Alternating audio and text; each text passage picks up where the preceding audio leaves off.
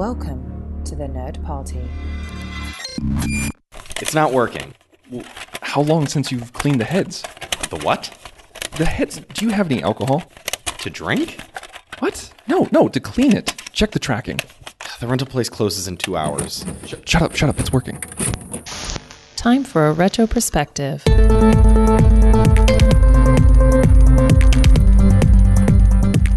Hello and welcome to Retro Perspective, the nerd party's look at all of the movies released 25 years ago this week.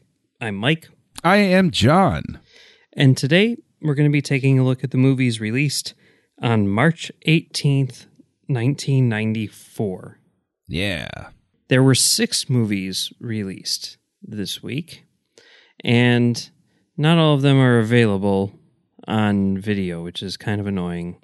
But Yeah. what can you do? Let's go down the list, starting with the, the little movies which didn't even make it onto Box Office Mojo's charts. Yep. Uh, number six in that list, unranked, is Oh Woe Is Me, uh, which has 100% on Rotten Tomatoes. It was directed by Jean Luc Godard and starring Gerard Depardieu. And it looks like one of those crazy Godard movies where he's just playing around with stuff Yeah. seeing what happens. And I'm a big fan of those movies. I'm a big fan of Godard. I really wanted to watch this movie, but you can't find it anywhere. It's annoying. It seems Yeah. weird when you hit those walls where it's like, Yeah. what? I thought we were in the streaming age. It's so Right. easy to just get that stuff out there. Don't know. Yeah. Or at the very least buy a DVD or something, but nope. Right. Nothing. Nothing. at Weird, man. Weird. But our next movie, which is streaming on Amazon Prime, is a movie called Suture. Mm-hmm. and that has a 69% on Rotten Tomatoes. Uh, Mm-hmm. I hadn't heard of this movie up until now, but I watched the trailer and it stars Dennis Haysbert, and I think both of us watched this movie. We did. Both Yeah. of us did watch this movie. Yeah. Do you want to give a description of it? Yeah. Uh, guy uh, comes into town to meet up with his brother, um, and they continually talk about how similar they look, and they are uh, joining up and supposedly to find a connection in the wake of their father's death, and the brother, who's the rich and successful one, tries to kill the other one and it leads to a lot of questions of identity and self that I, I know I'm sort of like stumbling through it. I'm like I'm debating whether I want to do any sort of like spoilery type of thing, but you know, I- mean, I think it, it's it's reasonable to say that you know the reason why he tried to kill his brother is because he was trying to make he was trying to fake his own death right? and and you know run away, but he didn't do a good job. So now the the not rich brother uh, has amnesia, doesn't know who he is, let alone that he's not the person who everyone thinks he is, Right. and it causes some problems. Yeah, and the the whole thing is is about you know how you identify yourself, how are, how you're seen by other people, and so like the primary casting choice is incredibly interesting because it's Dennis Haysbert and Michael Harris, and they do not look terribly similar. One of them is an African American man, and the other is a Caucasian man. But in the context of the movie, they look alike to everybody. Yeah. They really sort of, I mean, no one says anything about it or anything like that. It's all just like, wow, it's amazing how similar we are, blah, blah, blah. But they obviously don't look at all similar. I mean, it's a really interesting choice. You know, it's it's very kind of abstract the way that it's done. The whole movie is in black and white, but like Yeah. widescreen. It looks gorgeous. Yeah, And, oh, I agree. Yeah, and it's it's just a little bit off centered. You know, it's a little bit weird, And you know, I, this totally makes sense to me. I did not really realize this until watching the end credits. But uh, one of the executive producers on the movie was Steven Soderbergh. Oh, really? Yeah. Oh, I didn't know that. So yeah, this seems like a Soderbergh like- type of thing. I like this idea. Go Yeah. for it. You know, whatever. I don't know what he did on it, but you know, it's kind of cool. But yeah, the directors, I mean, it's a team of directors. This was their first movie, Scott McGehee and David Siegel, and they have gone on to do an, a number of movies which have been very critically acclaimed, including uh, The Deep End, Bee Season, and uh, What Maisie Knew. So, I mean, this is kind of cool to see their first their first movie right out Yeah. of the gate, and I, I thought it was solid. You know, Yeah. I mean, some of it didn't quite work, but on the whole, I thought it was a really interesting premise. I thought that the photography was great, the performances were great. Uh, it, it it worked for me. Yeah, it works for me too. I think that there are a couple of choices where I think they could have handled it a little bit differently. Like I, I think they had too much lead in with with Haysbert, if that makes any sense. I think it would have been better if it had started post bomb, as it were, and then have the audience trying to put it together. Although I understand why they did it the way that they did, it it very firmly establishes the conceit. And I think that the you know the whole question of identity that's explored through it is very interesting. You know, are you how people see you or are you who you claim to be? Can you change that at some point? And, you know, what does that entail? And whose life are you really living? And I I think that my general impression of it was it's such an interesting concept, but it doesn't lend itself, at least in this fashion, to film. I would have loved to see this as a stage production. I think that would have been extremely interesting. Like I could see myself seeing this as a stage production and walking out and saying, You've got to see this. This is just a really well done, well structured script. And, you know, the, the the performances are great. It's just there are just those hurdles, I think, inherent to film itself. There's a different way that you mentally approach it. And doing novel casting like this, this is obviously a personal thing, I guess, but it works well here. I think it works better on the stage because when you're on stage, the audience is much more participatory in terms of creating the illusion. Whereas with film, you're much more used to having it force fed to you. And so, to, I mean, I, I applaud it because it's the type of movie that makes you work for it a little bit as opposed to just spoon feeding the things to you. But I, I just, I think it would have been an even better. I still would see this as a stage production. If somebody said, hey, you know, we're adapting it for the stage, I'd be like, oh, hey, I'll, I'll go see that. Yeah, I see what you're saying, uh, and I guess in a lot of ways, people would kind of like expect that more from like a stage pr- production. But I guess at the same time, I kind of love how bold they were with trying to do this in film mm-hmm. when people just they don't do it. You know, like I kept on thinking, like, where's the twist? When is someone going to realize this? Where's the Twilight Zone esque twist? And there isn't one. It's mm-hmm. just a, a, a choice which is made on like a very sort of abstract level and it works. So Yeah. I, I kind of applaud them doing that in a medium which normally doesn't allow that sort of thing. Sure. But but it was kind of cool to sort of discover like a movie which I didn't even know existed up until mm-hmm. like a week ago. And you know now I, I've seen it and and liked it, and it's something which is like just so weird that it's it's not it's not even like it's a movie where it's like oh I never knew that existed and that's like a really solid movie. It's like this is a type of movie which I've never seen before. So hmm. that that was kind of cool. And I mean it is kind of cool that it's available on Amazon Prime. You know, a lot of people I know have Amazon Prime, of course. So Yeah. if you if you, you're one of those people and you want to check out this movie, you can. So Yeah, and uh, I, I I will say that of the movies that uh, we've watched up to this point, it's the one that's actually stuck with me the most after watching it. Like I, I've still I've chewed over it a bit afterward, and I just really, really like what they did just in terms of the casting. I, I just think it's such a to your point, it is such a an unexpected sort of choice for film. Yeah. Like I like there was even a part of my brain while I was watching it where I was saying, "Oh yeah, if they did this today, they would just have, you know, CG actor or something. You know, like they they would just duplicate him and it'd be two Robert Downey Juniors or something like that." So, Mhm. yeah. All right.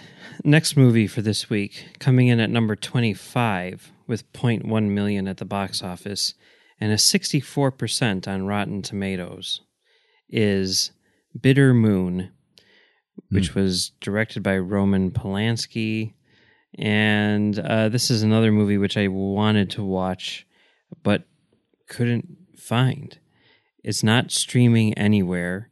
You can buy the DVD like used off of Amazon for like 25 bucks, but I wasn't going to do that because just last week they announced that a Blu-ray is going to be released in like a month or two for like 20 bucks. And I'm like, you know what? I just cannot justify spending $25 on a blind buy DVD when Yes. a better version is right around the corner. I'm sorry. I guess I'm not dedicated to this podcast, but you know what? it is what it is. No, you, you're you're plenty dedicated. I, I even if this were available, I doubt this would have been my choice, just because I don't. I have a I have a really weird um, thing, I- and you and you and I we've known each other for years. I don't know if I've ever gone into this, but I have a really weird thing with movies that deal exclusively with infidelity. It really gets under my skin. It really, really, but it's got to be done so well that uh i like I, i'm willing to overlook that but it's a it's a severe hang up of mine i cannot dig a character like they, they they make it too sympathetic i guess for me or whatever and i guess that's probably a window into my soul but you know just as a result like i need to i need to hear like nothing but accolades of the movie before i'm like all right i'll give it a try like i mean seriously when i saw english patient that was one of my big hangups Okay. it's like uh, y'all are cheating. No. No, I don't like you people at all. You know, like that sort of thing. Yeah. So. Okay. All right. Well, that's that's fair. I mean, I, I was a little uh, iffy on it just because of you know Roman Polanski or whatever, but you know it, it is what it is. So maybe maybe further down the line I'll be able to catch up with this one again. But as of right now, no such luck. yeah. I have seen number 22 at the box office this week, which uh, I didn't rewatch today, but we had just watched it for another podcast a few months back, maybe like a year back at this point, but whatever. The Paper, which made $0.3 million at the box office, you know, a limited release, I'm sure, just like Bitter Moon, probably. 88% on Rotten Tomatoes. This movie, directed by Ron Howard, starring Yeah. Michael Keaton. I know you've seen this one too because we've talked about it. Yeah. Yeah. You want to Yeah. give a description? Yeah. Uh, it's a life, a day in the life of a newspaper man who just wants to be right more than he wants to be on time. And a lot of conflict ensues around it.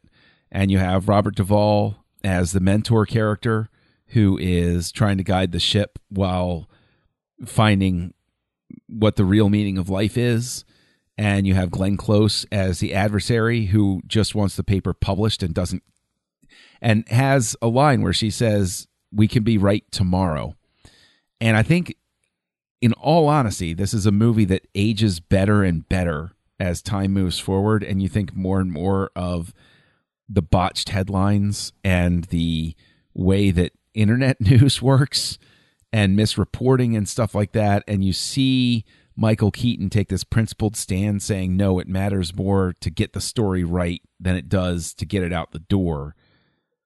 That's, you know, that's something that's really more resonant than it than it needs to be in the modern age, you know? Yeah.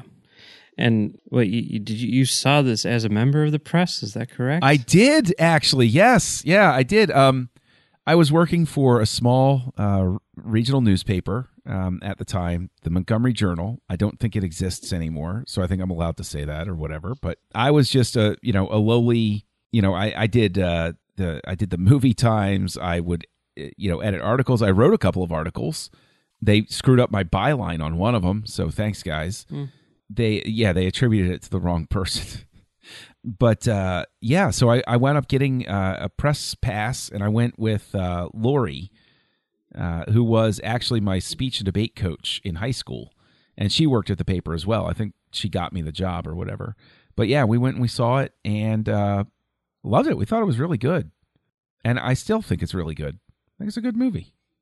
Yeah, I enjoyed it as well. Um, I, I guess I was expecting a lot out of it, and you know, I mean, I thought it was decent. It didn't blow me away. I, I haven't felt the need to revisit it uh, since seeing it, you know, originally. But I do like these sort of day in the life movies, and these movies which kind of like show how, like a institution operates, you know, that kind of thing. Mm-hmm. So I, I would, I would say it was good. I would, I would definitely recommend it. Yeah. Yeah, I and I think I think it also shows Ron Howard has a real strength at playing an ensemble cast to display their strengths. You know, each performance in here is the best I would I would expect. And there are even some surprise performances from like Jason Alexander.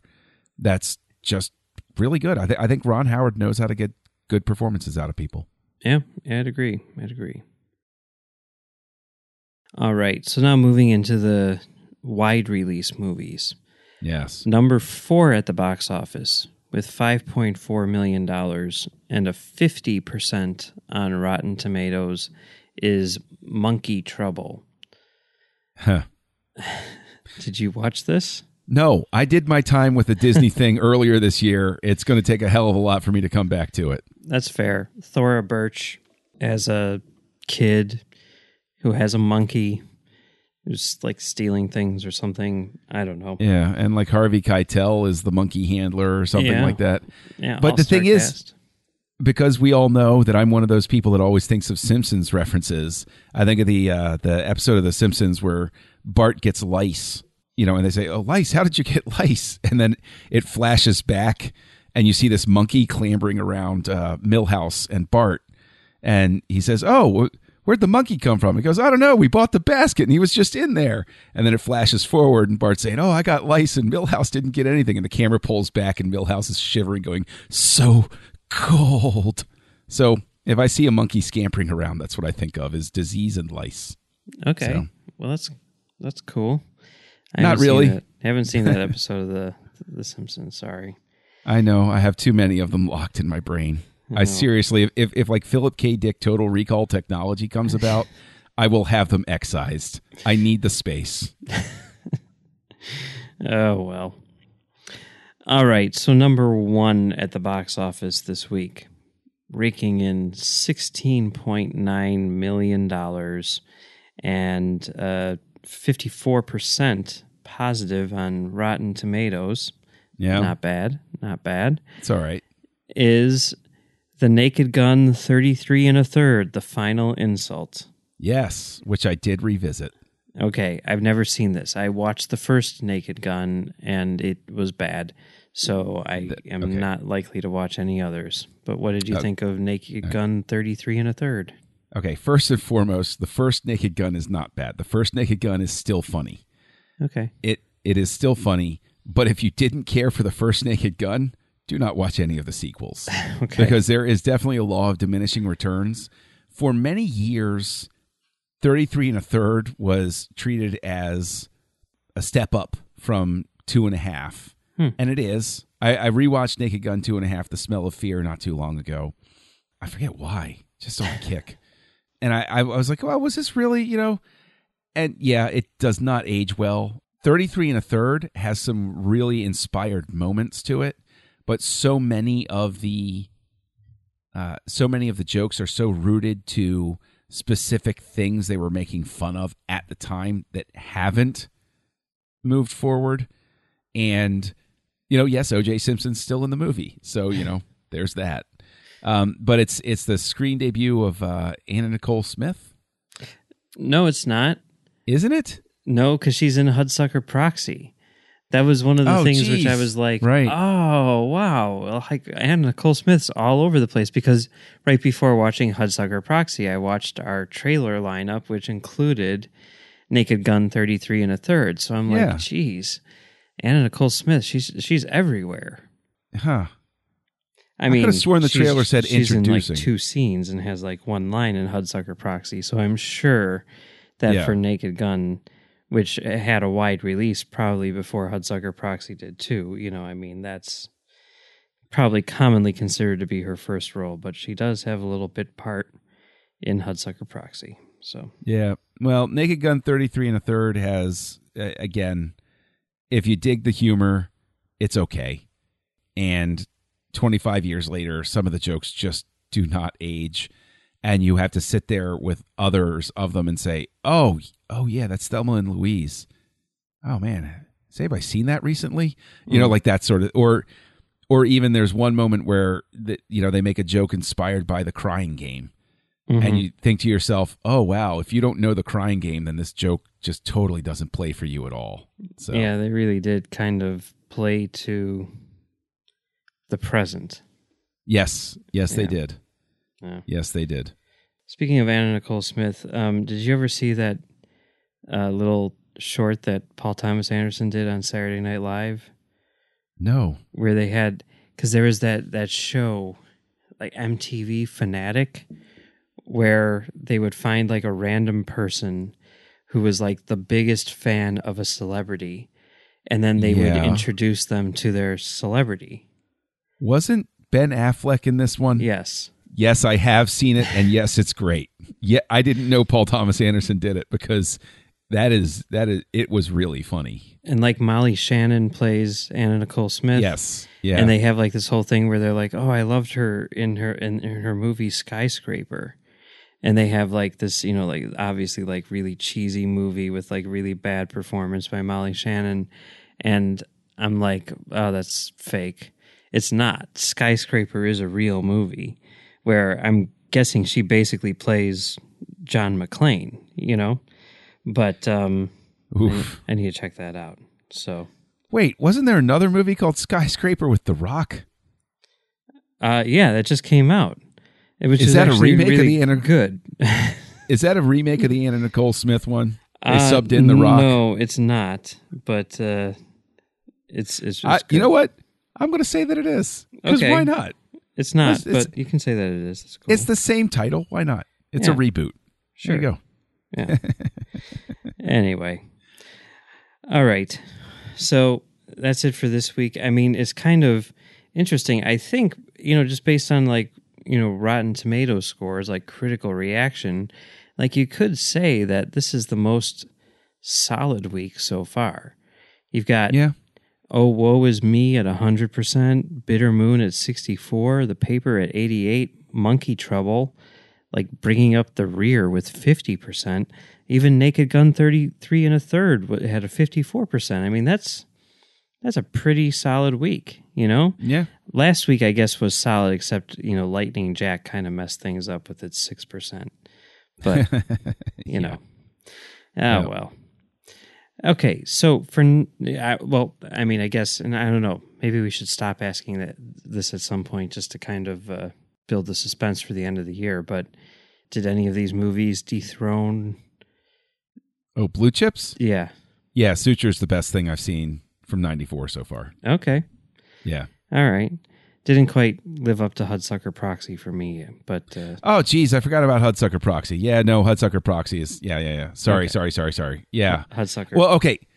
Hudsucker I had seen before, so Suture is the best of the things I hadn't seen before okay, now. but Hudsucker is Yes. still number one. Yeah, that's still yeah, Okay. still top rank. Yeah. So we're in agreement on that. That's cool. yeah. yeah.